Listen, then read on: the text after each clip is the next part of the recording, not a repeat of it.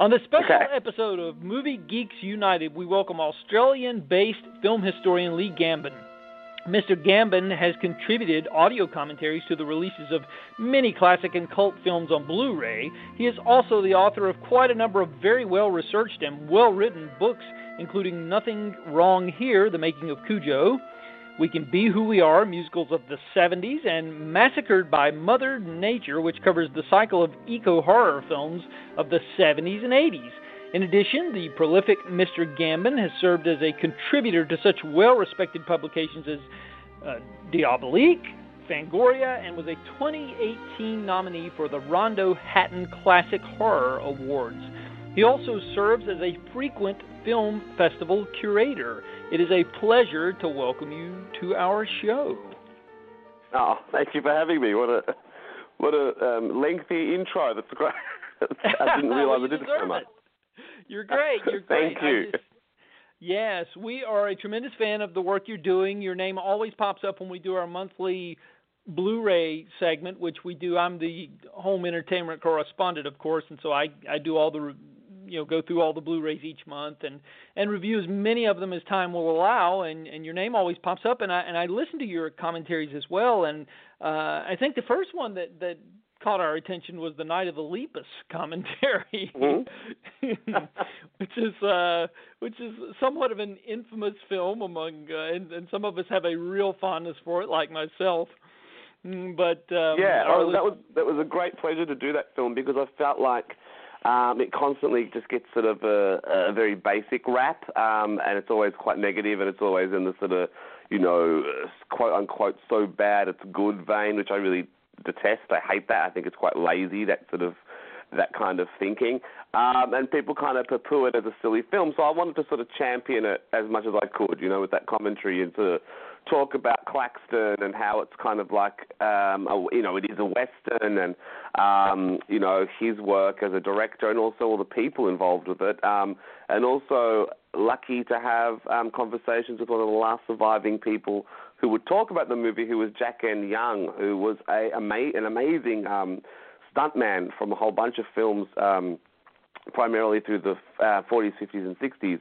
And then by the 70s, when the Lepus came about, he was a scout hunter, like a location scout hunter, and he had these great stories. And he just passed away recently, so it's good to sort of champion these people who are part of film history and have them embedded in the commentary. But yeah, that was a pleasure to do, an absolute pleasure. And Scream Factory did a really beautiful um, job with that release. Yes, they absolutely did. I, I was so glad, so pleased when they got control of some of the Warner Brothers properties, which is where the Night of the Lepus came into play, because um, there's so many. There, there's a. I feel like that's just a a, a real well of treasures there that that they can maybe Absolutely. Well, one into. that I would love them to do is um, the Pack. I wish they could get the rights to the Pack um, because I feel like that film um, from 1977 needs a nice, beautiful deluxe release, and I'm more than happy to rant about that movie on on the commentary because it's one of my favourites. But yeah, there's a you're absolutely right. There's so much um, from the Warner archives that you know needs not just a bare bones release. You know, it's always lovely to see things come out on Blu-ray. Like I just saw that Bad Ronald, the made-for-TV film um, with Scott Jacoby's just come out on Blu-ray. That's great, but it needs stuff. It needs extras because I think these films need that because they deserve them. You know, they're all so wonderful. They do, and it, and it serves as a lasting record for future generations because we live in an era when a lot of these these talents are unfortunately uh, the father time is taking care of that for us unfortunately and a lot of them are passing away and it's up to people like yourself to keep that keep keep the torch burning so to speak to remind people that the of these movies in a time when things were a lot different than they are in this Yep. climate that we live in, which is rather sad. Yeah.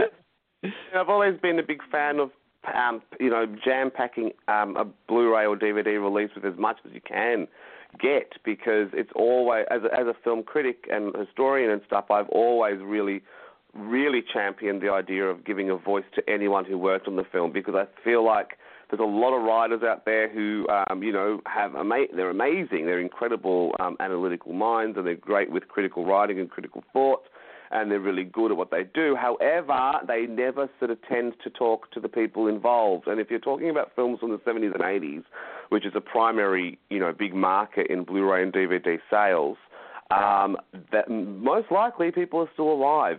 So it's good to reach out to those people and talk to them as well. And also, on top of that, these companies, uh, you know, pitch to the companies to get, you know, a camera on these people and get them videotaped for extras because I think everyone involved with the film in question should be involved if they want to and if they can be. Um, and then it's up to historians and critics and film production companies to get those people on there because it, it, I guess DVD supplements are kind of like um, a new doc. Uh, well, they are that not new. It's been around for a while now um, since DVDs started, but that kind of documentation of film history, um, and it's sort of taken the place of a lot of things like you know articles and print media and um, uh, you know full feature documentary making, etc., or sort of adds to that. Um, not to say that those things don't exist anymore. Of course they do, and thank God they do, because I eat that all up as well and have worked on all that stuff as well, and it's very vitally important.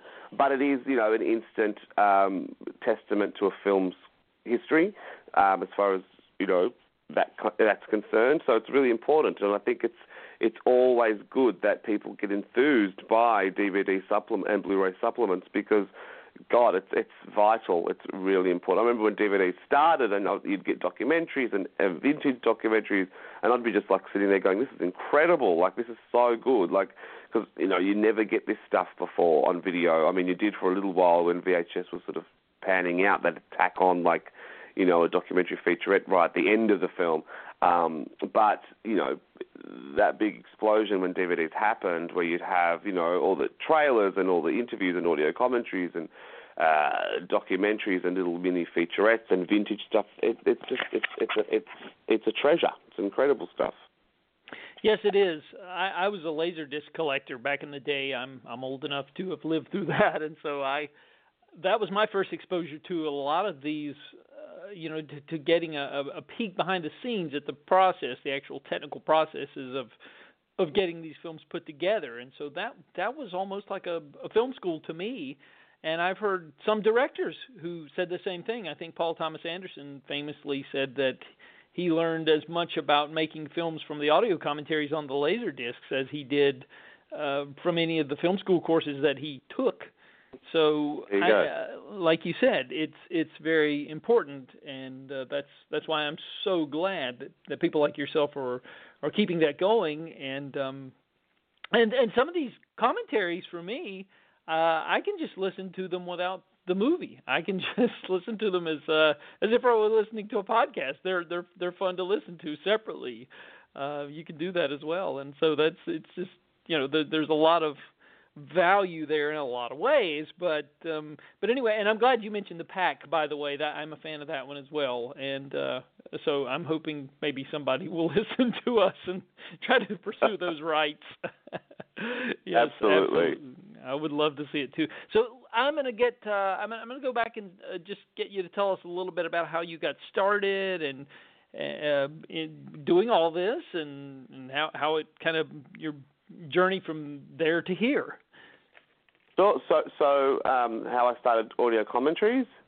Yeah, well, the commentaries and the just uh, writing the books and just uh, you know, I guess. Right. Well, that's a, that's a long one, but I'll, I'll try and do it as quickly as possible. So, okay. I started. I've, I've, I've written forever since I was a kid. I remember just sort of, you know, one of my first earliest memories as a child. I think mm-hmm. I still got them in a box. Was writing cast lists. I was obsessed with watching end credits and writing cast lists over and over again as a kid you know, just a weird kid who like a ghoul watching movies all the time. Um, but then in my teens, I'd start writing a lot, and um, you know, uh, writing about my favorite horror films, mostly, primarily. And then professionally, I sort of started after doing a bunch of zines and stuff um, with Fangoria. So that sort of kicked off um, around probably the very early 2000s. Uh, and it started with um, online. Then I grabbed, obviously got into the mag which was terrific. Um, and Chris Alexander, uh, when he took over in the mid 2000s, he um, had me on board, which was so good. So I owe a lot to him. He's incredible. Such a good, um, a, an incredible editor and an amazing guy. Anyway, so I started that, and then from Fangoria it just sort of grew, it blossomed and went on, and so books started to write. I started to write books. I thought, okay, I'm going to just do this. I've always loved ecological horror. It's very underwritten about. No one really discusses it. It's one of those subgenres of horror that no one talks about, and it's one of my favourites because you know I'm a big fan of animal attack films and animals in general, and just that that long history of them. Um, and there's so many, and people kind of forget that there are so many. So I decided to do a book on that, and it grew from there. And then you know um, started my own screenings um, with a film group.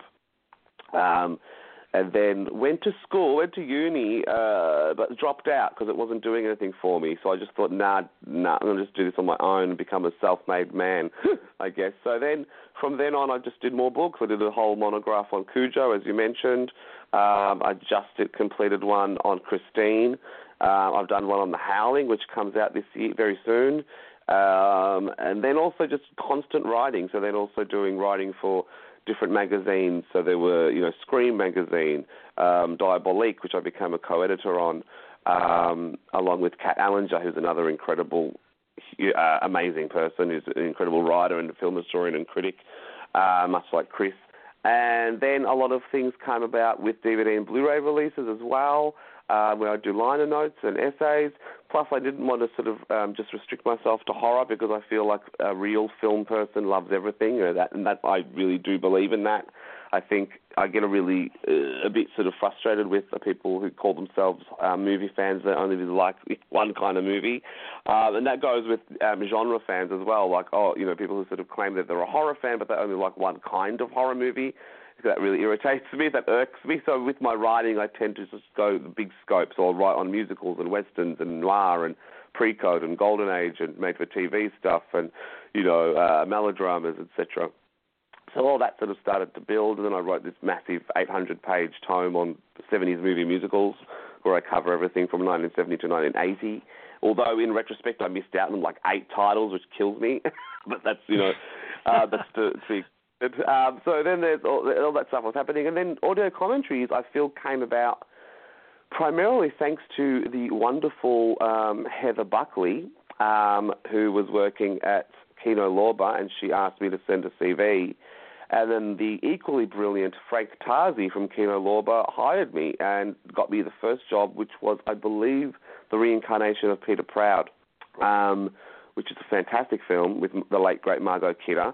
And that just sort of went from there. And then also Bill Ackerman, um, another brilliant person. There's such a good, there is actually a wonderful community out there of great people who do great work, and he does this incredibly good podcast called Supporting Characters, which I'm sure you're familiar with, yes. where I did this really long conversation where I just kept talking, and, I, and that got out there, and people seemed to enjoy it, which was nice. um, and then also one of the first commentaries I actually ever did was Orca for Umbrella um, here in Australia and that was just a joy because I think that film is so under it's under, underrated. I feel, and I feel that word is thrown around quite a lot, but I feel it is underrated because it gets roped into being a Jaws ripoff, and it's much more than that. It much, most certainly is much more than that. Um, and then it sort of moved from there. So now I, I think I've, I've lost count as to how many audio commentaries I have under my belt. But um, I've done joint ones as well with excellent people like um, uh, Alexandra Heller Nicholas, who's another wonderful writer and good friend of mine, and she and I did Carrie together for Arrow, and Arrow have been amazing, and Kino Lorber have just been incredible, and um, Umbrella's been great, and also Scream Factory and Scorpion Releasing. All these companies are terrific, and I've also done two commentaries with other people. One of them being uh, with Emma Westwood, another wonderful writer from here and a good friend who's just got a book coming out on The Fly um, David Cronenberg's The Fly, and also with Eloise Ross, who runs the Melbourne Cinematheque here, who does a lot of great programming. Just currently, she's doing a whole season of Ida Lupino films. So look, there's a lot of great people, and that's how I sort of yeah built my the trajectory of my career, just going from one thing to another.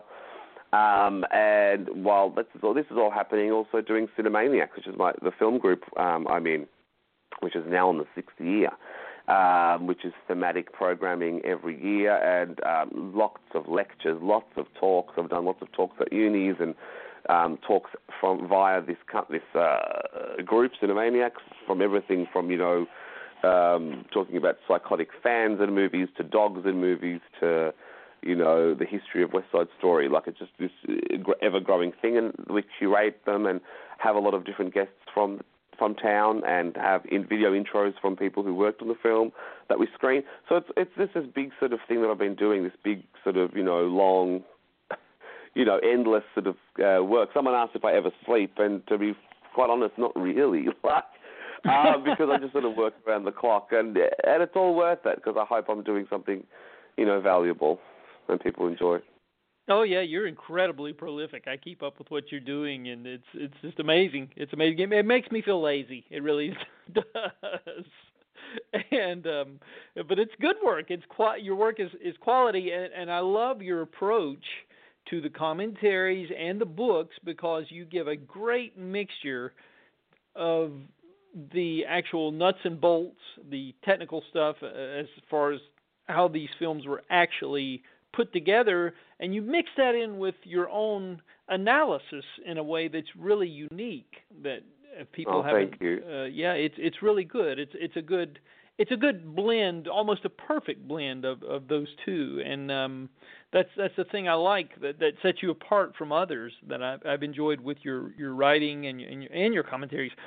And um, like you said, it's, it's fortunate that you're able to get some of these people who were involved on board. I haven't picked up that Orca yet. I'm with you totally on Orca. I feel like it's it's an underrated film too. I love the score, the Morricone score, which mm. I I occasionally will just go for a long walk and put that on. So I, have been mm-hmm. a huge huge Beautiful. fan of that for years. Yes, absolutely and love that film too. I, I first saw it on network television in the states here, and uh, when I was about six or seven. So I definitely want to pick that up. I, I've always been a fan of it as well, and um, so so yes, uh, an, an Umbrella is putting out some of those titles I notice that we're not getting here in the states, like on Blu-ray. Like Silver Bullet is another one I've noticed they put out recently, and there's there's a few others that so and and they do those wonderful collections of trailers, which I'm pleased with too. So so you you guys have a great company there in Australia with Umbrella. And hats off to them for what they do. Yeah. So yeah, their release of Silver Bullet and Cat's Eye are incredible. I produced featurettes on those. Actually, I did a featurette on Cat's Eye, which was um, uh, Robert Hays talks about Cat's Eye. Um, he's inter- interviewed by a friend, Camilla Jackson, who's up in LA. From she's from Australia, but she used to do a lot of the stuff for Cinemaniacs. But um, also, I produced a featurette with Teresa Ann Miller, who was the animal trainer. She's the daughter of Karl Lewis Miller, who was a famous animal trainer on Cujo and The Pack and um, Beethoven and um, Doberman Gang and um, Won Ton Ton, the dog that saved Hollywood, and all these films. And mm-hmm. uh, she was great. So she talked about that, her that being her first job with her dad, trading the cat on that film. Um, and also for Silver Bullet, I, Bullet, I produced uh, the Martha De Laurentiis in, uh, interview as well. But yeah, Umbrella are doing great stuff. They did a lot of the Australian horror stuff as well, which I was involved with.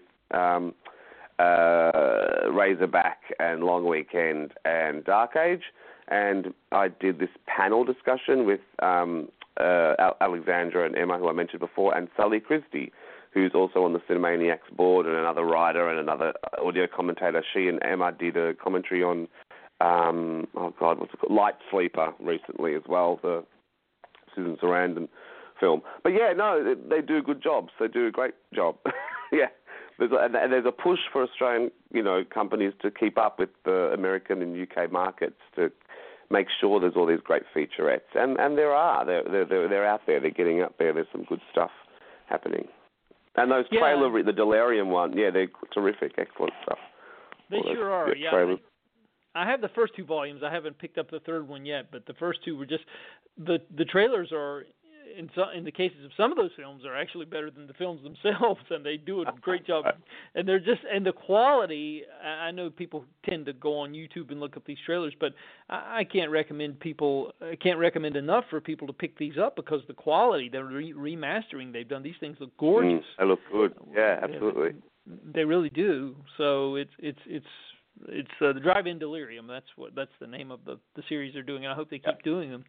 But um, but but anyway, I wanted to see which writers have influenced you. That was another question I have uh, as far as like film criticism and things of that nature. Mm-hmm. We all have our favorites, and I was going to see what yours were. That yeah, I mean, I read a bunch of stuff. There was, there's like one of my sort of most formative sort of um, books, I guess, or influential was a collection of essays, um, uh, American Nightmares, or yeah, American Nightmares essays in the modern horror film. So it's got essays on you know Tobe Hooper's Funhouse and The Howling and uh, what else is in there? Um, there was one on um, obviously on Halloween, etc. But that was a collection of essays, Vivian Sobchack and Robin Wood and all those people who I really liked. Um, Molly Haskell is a big influence. I love her books, uh, her work on the, the treatment, uh, rape from reverence to rape, the treatment of women in film. Um, Donald Bogle, I loved his book on um, black representation in film. Vito Russo with the Celluloid Closet. Um, uh, there's a whole bunch. Um, as far as horror stuff, God, there's so many.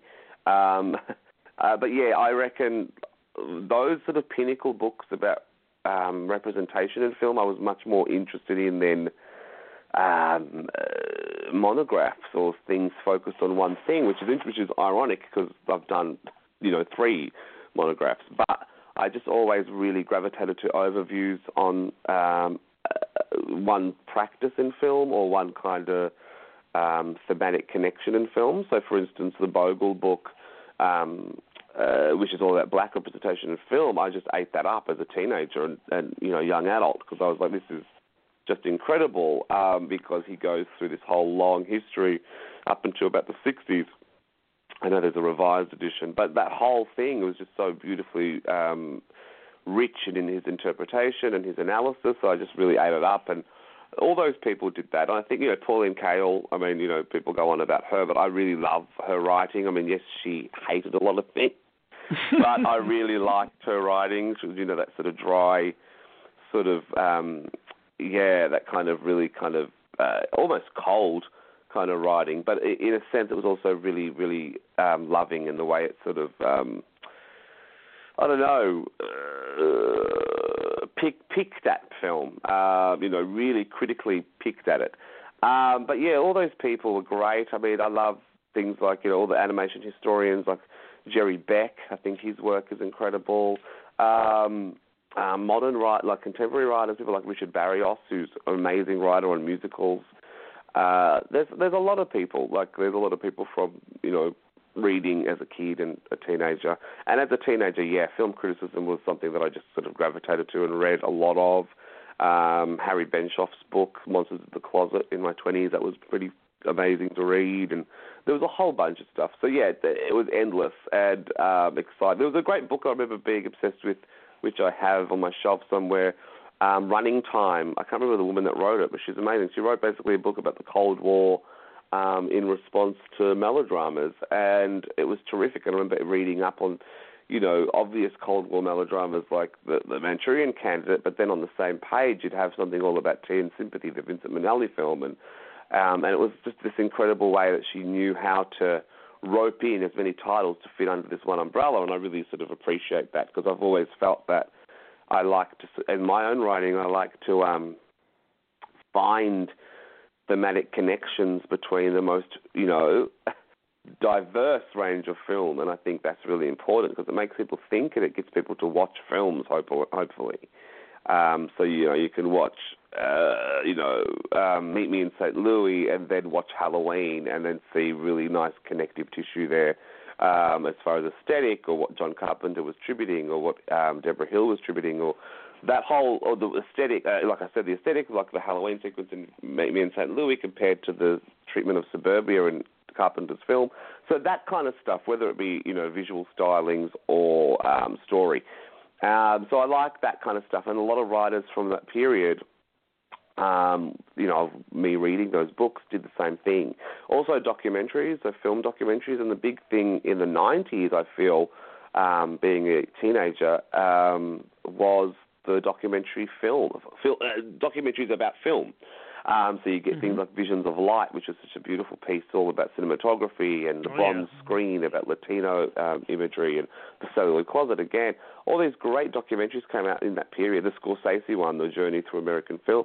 All these things that came out um, during that decade and then into the early 2000s that really were, you know, such tributes, beautiful, well-mounted tributes to film, and I ate them up as well. So they were really influential as well.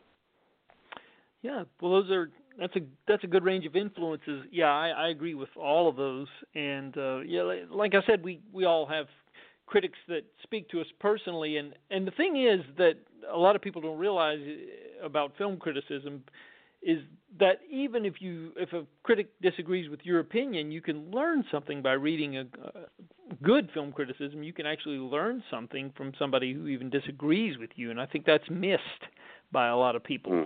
Unfortunately. And they just you know people now in the I think in in the world we're living in, people just want to gravitate towards people who agree with them, which is um, yeah. not necessarily the way to go. I don't think you, can, well, you can't really learn that way. Yeah, it's funny you mentioned. That. I've just recently been talking about um, Carol Clover's, um, you know, majorly influential book, Men, Women, and Chainsaws, and I have major issues with that because I feel like a lot of the stuff she argues isn't entirely true, but that's okay. That's the point. You know, the whole idea of the virginal heroine um, yeah, that happens in a few slasher movies, but not all of them. A lot of them have boyfriends, a lot of them have active sex lives, and they are the final girl, blah, blah, blah. But that's okay, you know, um, it's good to argue those points. Also, I feel like a lot of the films she talks about are films that she doesn't really. Um, so she holds an arm's length in the writing, um, and I feel like that that kind of book. It's not Pauline Kael. It's a book dedicated to to you know quote unquote modern horror, so 70s and 80s, well, in that regard. But if you're going to do a book on that, you really should love the films you're talking about. And I feel like Clover's book doesn't have that kind of warmth that I was looking for when I 1st mm-hmm. read Men, Men, Women, and Chainsaws. And I came to that book quite late. Um, I remember when it sort of emerged and everyone was all going on about it, but I came to it late, late and felt a bit cold from it, especially because I'm so um, you know passionate and you know about slasher movies. Um, and also gender in, in horror. Um, I have a lot of issues with what she writes about because I've always fe- felt that horror is so female, it's so feminine, it's a very feminine genre. Um, you know, the action film and the western are very masculine, and then you have horror films which are very feminine. They're ninety percent of the time female centric, and the female is the protagonist. So I've always sort of um, you know, run into conversations about that in regard to, you know, representation of women, blah, blah, blah, and especially in slasher films. And I've always sort of said, no, slasher films are the four, run the four in feminist film because it's always about girls, teenage girls. Um, so yeah, that kind of thing, and also her, her view on spectatorship of slasher movies and blah blah blah. So yes, you're absolutely right. It's good to argue, it's good to have different conflicting opinions on on film and interpretive um, responses to film. Yeah, this is true. Yeah. Every time I I watch a film from the 70s, I have all the collected works of Pauline Kael in my library, and I'll watch a film from the 70s that I may not have seen, and I'll always go and look after I've seen the film and see if it's something she actually reviewed because I want to know what she thought, whether I agreed with her or not. And and she's just one example I'm citing. There are others, but uh, yeah, I, I feel like I learn a lot by yeah. By I remember reading. her, I remember her um, really pissing me off when she wrote on The Exorcist, and she said that she didn't feel Ellen Burstyn's um, you know anguish. And I was like, what are you talking about? That's one of the most perfect perfect performances ever. And then on top of that, though, should um, surprise you and really, really champion something like Splash, which I love. I think it's a great film. Yeah. But uh, you know that writing on Splash, if you ever revisit it, the um, you know the Ron Howard Mermaid film, mm-hmm. she just goes on about how much she loves it. It's like okay. so there's these kind of weird sort of things with her writing where she goes in and out, and also the controversial stuff I really like. You know how she was. Um, supposedly uh, homophobic because she talks about the, the children's hour and, she, and and also a film called A Taste of Honey. And there was something uh, I'm going to misquote her here, but in, the, in regards to the children's hour, she says something like, you know, we're supposed to feel sorry for Shirley MacLaine and Audrey Hepburn because they can't do anything with each other.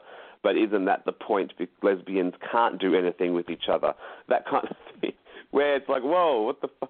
And then also the um, Taste of Honey. She said something like, you know. Um, uh, now the social workers of the world have a new unfortunate to clasp at their bosom, like the Negroes and Jews before them. Now the, the you know the gay men have their go or something. So all these kind of really kind of cutting remarks that she did. That, that, that's who she was. But then I also had really um, at first hand some great stories about her, where she was really really supportive mm-hmm. um, of people and their careers. Because Piper Laurie told me that she actually said said, said um, do carry.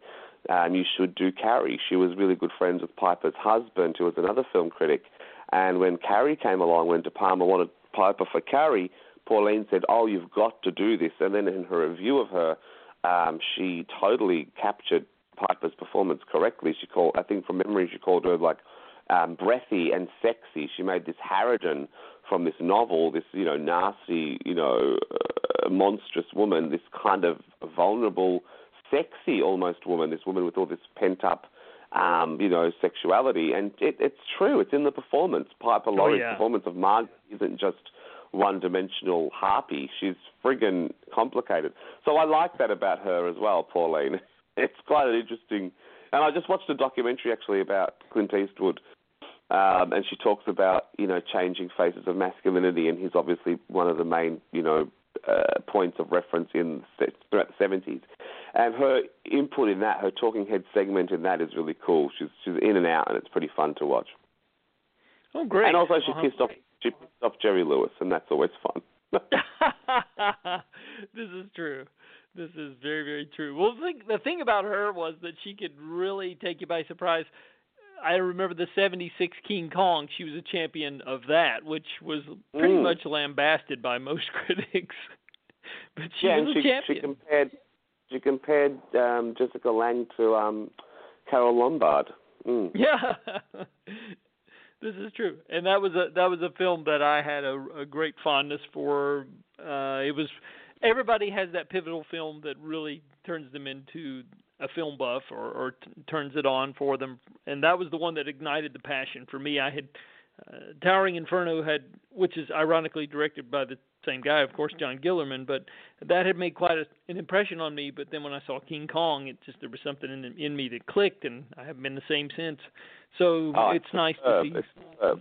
Yeah, One of my favorite moments in that movie it comes from John Barry's score, um, and it's when Kong actually puts um, Dwan down onto the ground, and she thinks she's free, and she just runs, and then he sweeps her back up, and that music there is just too much. It's just perfect. It's beautiful. Oh yes, absolutely. I was uh, I was lucky enough to attend John Guillermin's uh, memorial service when he passed. His I had written his widow. Yeah, I, I wrote his widow a nice note uh, telling her what those two films had meant to me, and she um, was really touched by it, and she invited me to his memorial service, and I so I was I was lucky enough to to be able to actually pay my respects in a in a personal way. So it was it was nice. That's so good.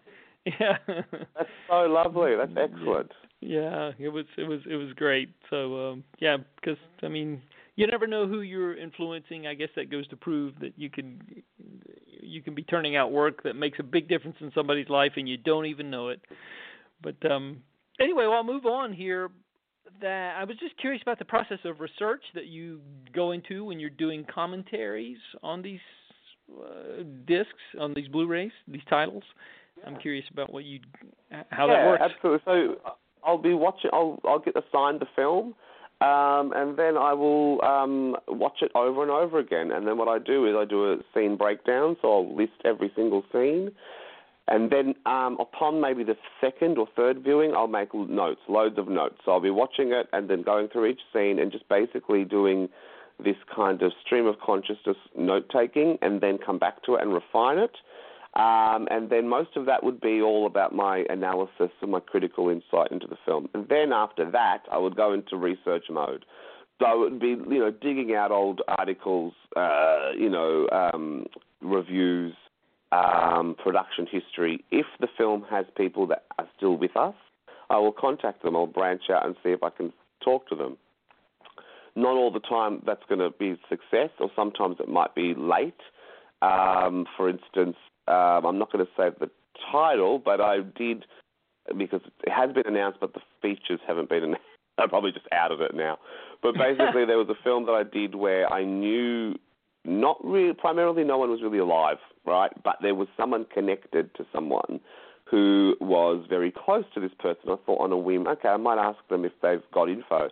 And they did. They gave me this fantastic like two paragraphs of info, which was which was amazing. But I had recorded it and submitted it like two days earlier, so that was a nuisance. But that's okay. They're always forgiven. They're amazing. Um, but that kind of thing. So reaching out to people, um, and then just going diving into sort of different research modes. So you know, scouring um, for facts and um, trivia and production history, and then researching people involved. So you know, if, if I'm doing a Selznick film. I want to find out about what Selznick was sort of doing during the period of that film, and then re- reeling off that. Then also finding thematic connections. So if I do something like you know, the reincarnation of Peter Proud, I'm going to do like about five, six, seven minutes on films about reincarnation. And that sort of, you know, lets you have this kind of nice run where you can kind of do a free association thing. And, you know, some people have issues with that. I've read a review of one of my pieces from someone going, oh, you know, lots of tangents and uh, you know, free association, blah blah blah. And it's like, well, you know, I'm not going to sit there and talk about what's happening like on the scene, like, you know, now Joel McCrea gets his gun and now he's walking to the left of frame, and now, like, who the fuck wants to listen to that? So you want to sort of beef it up with everything you can possibly do, and I hope I do a good enough job. But um, uh, most responses has been have been positive, thank God but yeah, this whole idea of um, research is basically um, it's sort of a tentacle thing. It reaches out to every sort of aspect of, you know, uh, like you said earlier, the idea of um, nuts and bolts filmmaking to critical analysis and finding um, the in between there and running with it. Um, but yeah, basically everything is on paper. Um, but then I'll yes go on tangent. So if I get, you know, if I'm doing country with Jessica Lange, yeah, you're going to hear a lot about King Kong. because you know a film like that, which is so slow moving and not much sort of happens for a long while, mm-hmm. besides all this incredible you know performance stuff, which is beautiful to watch because Sam mm-hmm. Shepard and Lange are amazing. But as far as action sequences, things that happen in the movie, not much happens. So you can riff on King Kong for you know a couple of minutes. Why not? Um, so it's that whole thing, and making always making it sort of connected and keeping in, in mind that it has to not actually be a tangent and does come back, which is quite offensive when someone says I run on tangents. I never, I mean, I do, but I always bring it back. Like I always do a full circle on it, and I hope I do anyway. But yeah, that that thing is how I. That's that's a summary, I guess, of how I research something. Oh, I was just curious. Yeah, that's great. That's it's good to know because uh, I, I was, you know, I'm always curious about how how people go about that, and um, and like I said, you do such a thorough job on on the commentary tracks that you've. And I, am glad you brought up Peter Proud. I, I wanted to say I did enjoy your work there very much, and I do think that's an underrated film as well. I I had had gotten that back in May and just watched it literally a couple of weeks after Margot's passing, so it was kind of bittersweet mm. watching it there. And I had never seen the film because it had been so notoriously hard to find in the states. I mean, there were bootleg copies that you could get, of course, on YouTube and and all that. But I was holding out for holding out the hope that somebody would do it justice, and they finally did. So I was yeah, I was Kino Lorber. Just once again, they're amazing. Kino, I can't stress how wonderful Kino Lorber are, and also how important their work is. Like it's mm-hmm. vitally important. It's so important. But yeah, on on Peter Proud, it was pretty sad. I um, had interviewed Margot Kidder years back um, uh, I remember the morning actually very distinctly. It was the same morning I found out the first book, the eco horror book, was up for a rondo. Um, after I hung up from her, um, I found that out. I was like, oh, that's, that's you know a bit of a momentous a day. anyway, she um, and I kept in touch, but then um, when I got the gig for Peter Proud, I was like, oh, I'll reach out to her and see if she's got anything to add to it. Because I, I, know she didn't want to do any interviews for it, um, and I know she's not really talking about her film work anymore. She's more sort of focused on her activism, which is fine. Mm-hmm. Um, but I did on a whim ask her, and she said, I appreciate it, but no thanks. And I thought, okay, that's fine. So, yeah, it was pretty sad. And then I think I recorded it um, after she died, maybe, or maybe before. I can't remember. But yeah, it was pretty sad, pretty sad moment. Yeah, absolutely. It's good that you at least made the effort to reach out to her because yeah, I don't recall her ever talking about it. Like you said, that's a good point, and I didn't think about that. But but yeah, Kino is doing some terrific work. I uh, recently they have issued some great television films. You know, Night Stalker and Night Strangler, mm. and Trilogy of Terror is on the way. So, and of course, they did the day after, which you contributed a con- commentary to as well. It's another great television film. That, so I'm I'm so glad they're they're doing the television work as well as the theatrical Absolutely. stuff. Have you got Amanda Reyes's book? I do. Yes, I do, and it is very very good. Yeah, I was so glad Yeah. she did that because uh the only TV movie book that I knew of was the Alvin Marill book from the it was the ins- I forget what it was TV movies 1964 to 99 or something like that. It was an encyclopedia of made for television films, which is quite good in its own right, although a lot has has come and gone since since then. But uh and Mr. Marill was one of the team who worked on those uh, the Leonard Maltin movie book that used to come out each year. So he Yeah, that's right. Oh, I love that book as well, and I love the I love the Maltin books as well. But yeah, I think Amanda's book is superb. She's terrific, and she's doing commentaries now, which is excellent. Um, and she um, did the "Someone's Watching Me" commentary, which is so. Yeah, she's terrific. She's another one. I was really happy to um, contribute to her book. Um, and someone who, once again, loves loves um, films and just such a big, big, big fan and scholar on made-for-TV films, which I think is just so, so cool and so brilliant. It was great. The other a few years ago, she was down um, with another, um, you know, legend of the film world, film writing world, Kier-La Janisse, who does a spectacular optical and wrote House of Psychotic Woman, Women Mhm. um, and a film programmer, and she was down here in Melbourne programming Monster Fest, um, the film festival that happens every year here. Uh, and Amanda was down, and we were on a panel with John Harrison, who is another film historian and writer here, who's working on a wonderful book, which looks, which sounds, it's going to be amazing, all about Marjoe Gortner. So that's going to be incredible as well, out through Bear Manor Media. And I have to give a shout out to them. I think Ben Ohmart at Bear Manor Media, Media is a legend. Like he, there's a reason why Leonard Maltin, you know, really, really thoroughly gives the thumbs up to his books because it's incredible. Like you know the uh, the specific stuff that he sort of releases. You know, a book on aviation and film, um, a book on you know Mel Blanc, a book on uh, Doris Day filmography. Uh, you know, uh, Errol Flynn book. You know, I mean that they're obviously big things, but then there's you know really specific stuff like you know I don't know, a book on, you know, Hollywood glamour of the 40, like 1941 to 44, you know, like that kind of thing, which is really cool and really important.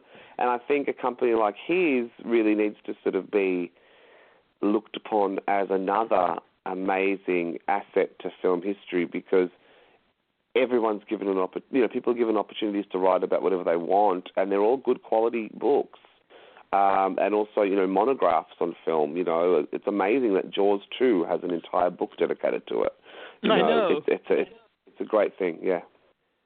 Yeah, that's a good book too, by the way. It, it's very interesting. Yeah.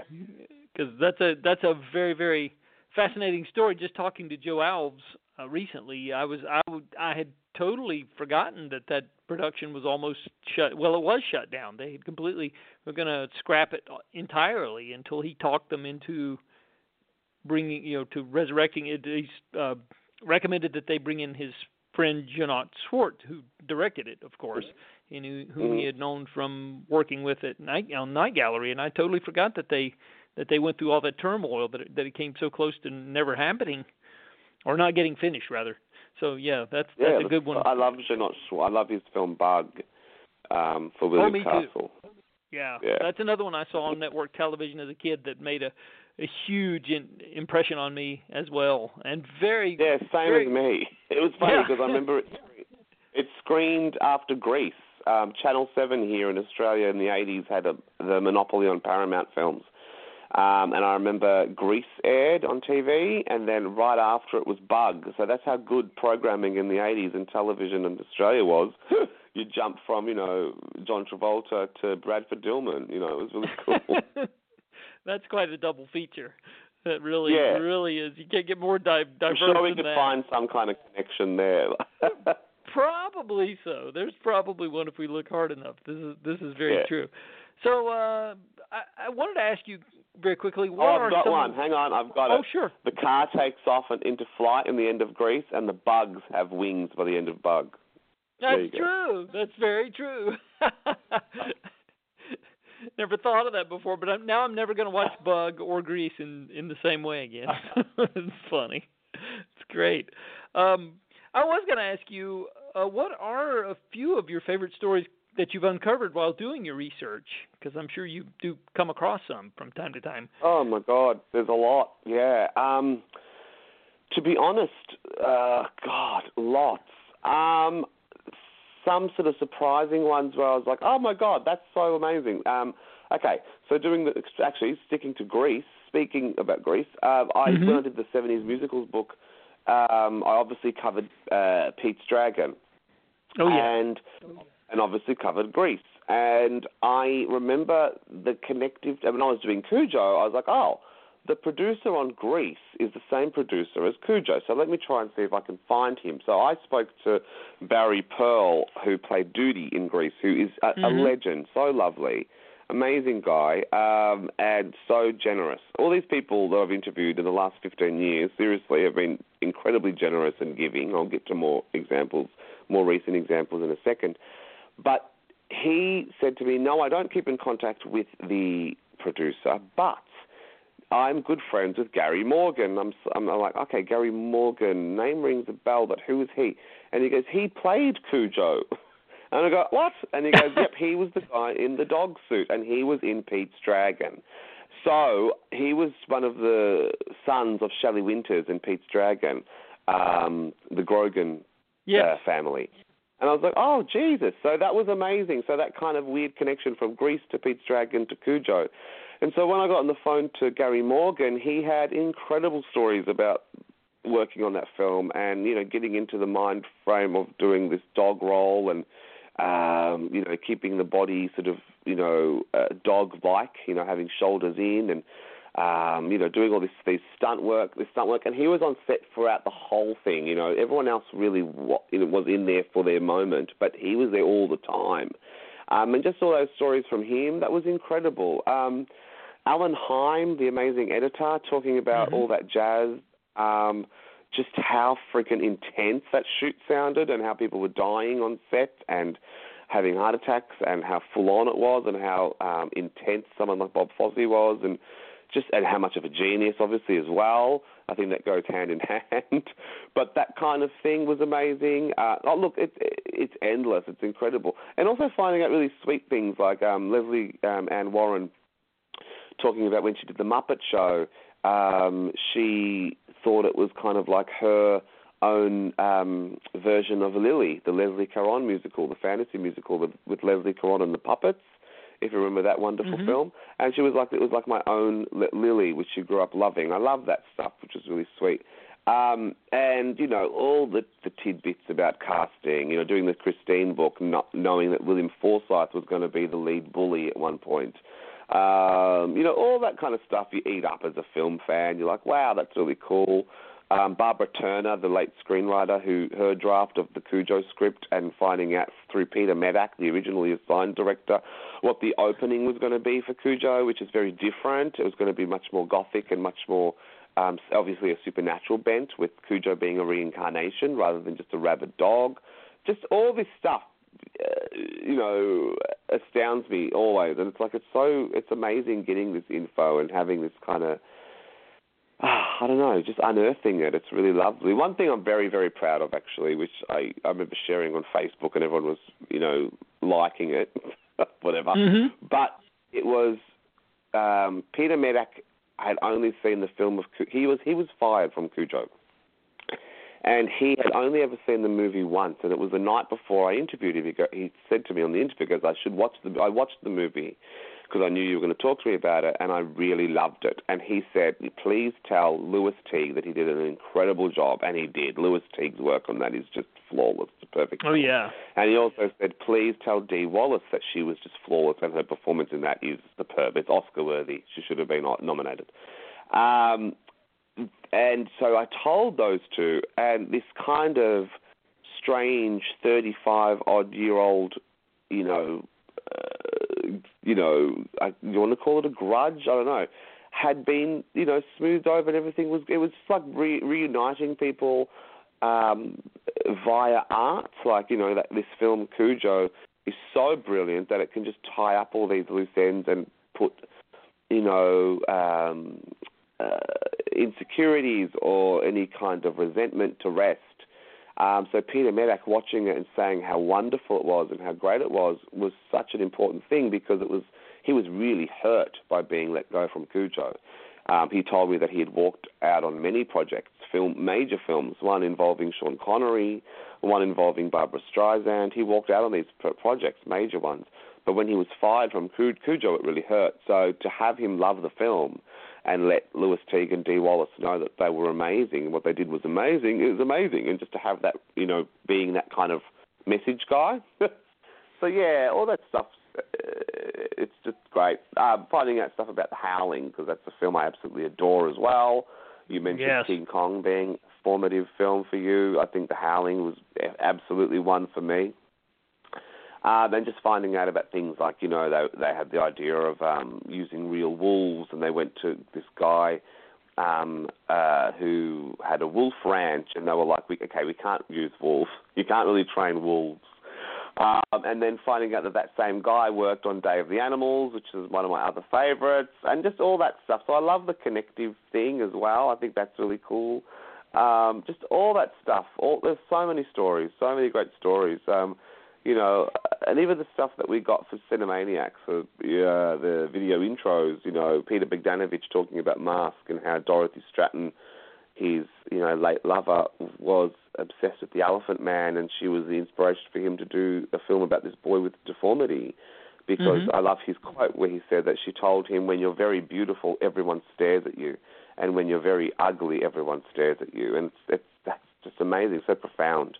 Which yes. goes back to you know movie monster stuff.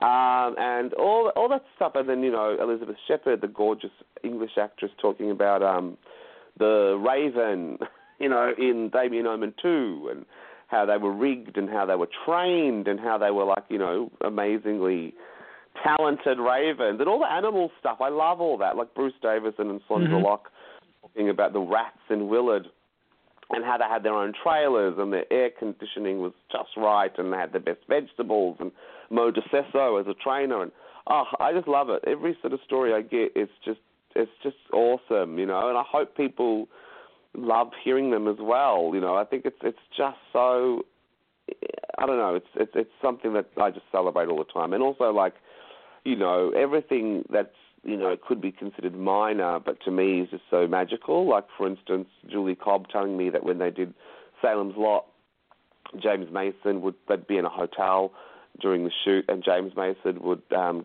jump on the piano, and they'd all have sing-alongs. You know, the cast of Salem's Lot doing show tunes. Like, seriously, that's just brilliant. I think it's just it's just it's brilliant, and I think the wonderful thing about artists and you know that I've talked to, like actors and actresses and dancers and stunt people and directors and writers, they love everything. It is it's it's.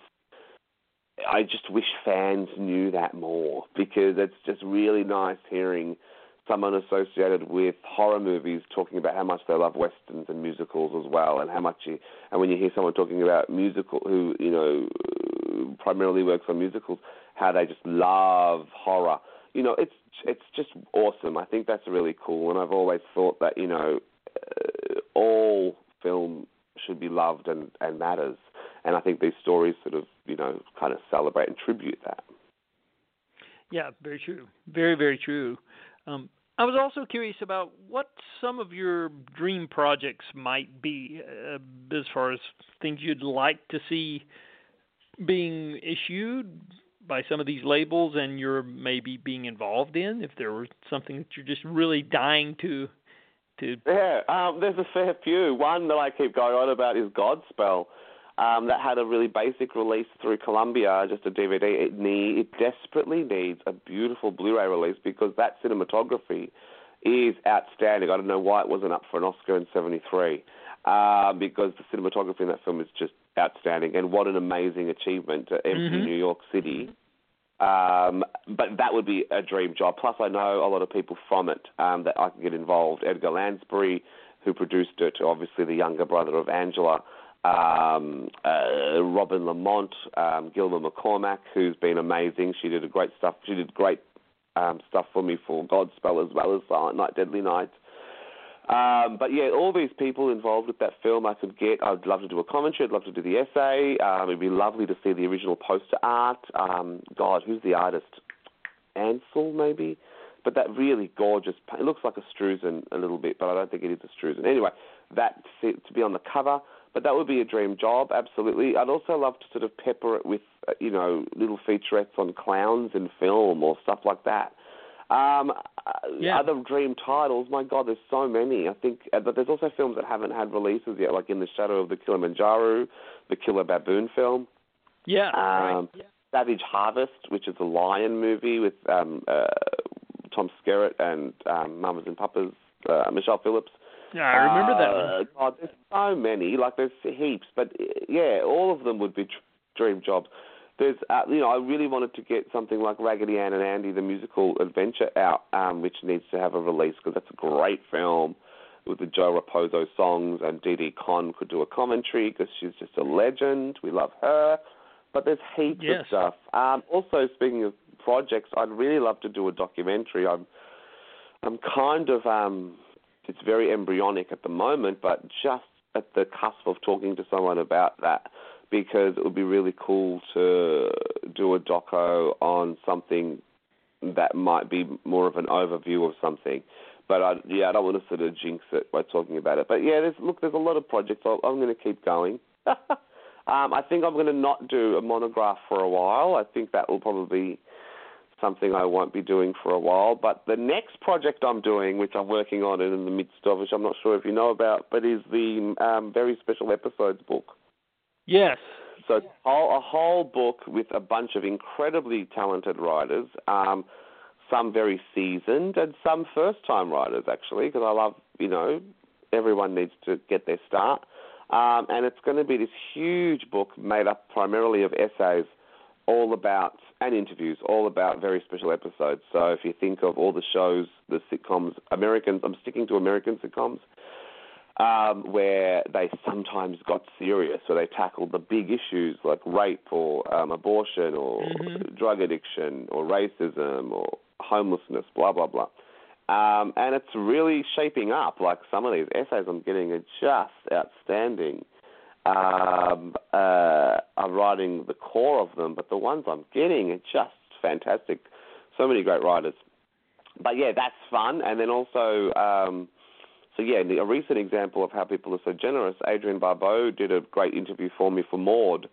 She was, of course, Bea Arthur's daughter on that show, playing Carol, and she set me up with interviews with um, the writer from one of the writers from the Golden Girls and one of the writers from uh, Maude. So that was really lovely of her because it'd be nice to hear the or the writers talking about it. But yeah, that kind of thing um, is something that's in process, and also working on um, uh, the book on Carrie, which is only going. It's not going to have any critical writing. I'm, I'm, i think every everyone under the sun has written critical stuff on that.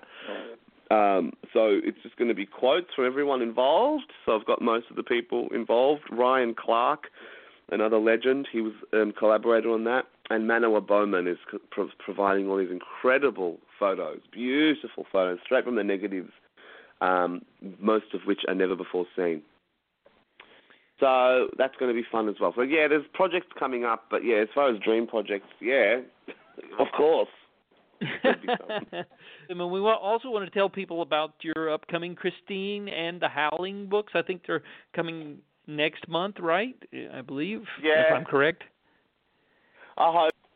Yeah, I hope so. I mean, um, it's been a long haul with the, the Howling, but it'll be worth it. Um, and it looks gorgeous. And uh, Centipede Press, uh, amazing. Once again, I'm, I'm very lucky, very blessed.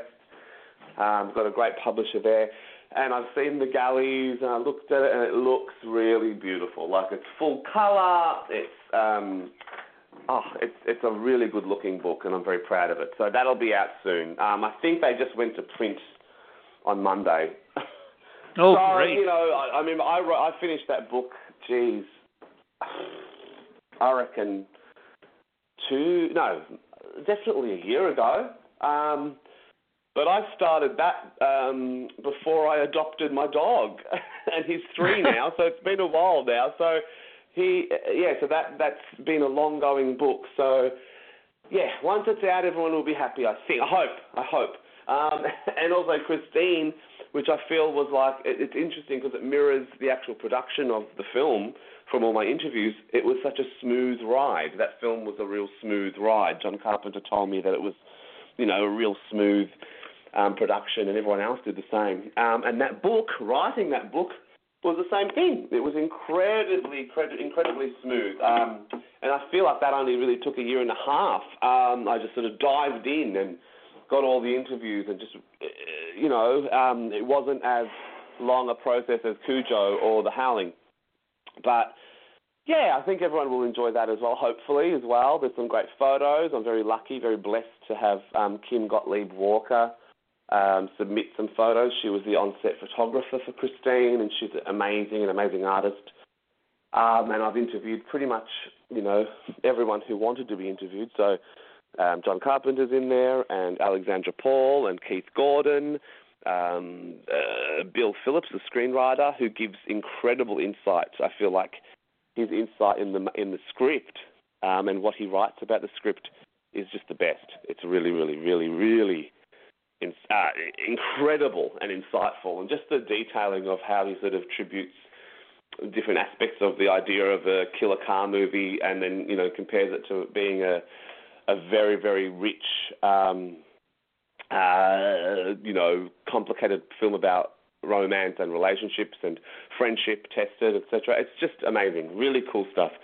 Um, the cinematographer, Donald M. Morgan's in there, Ray Orberg- Roy Orberg- Arbogast, sorry, um, the special effects guy, who I'm sure you know of. He worked on Jaws yeah. and stuff.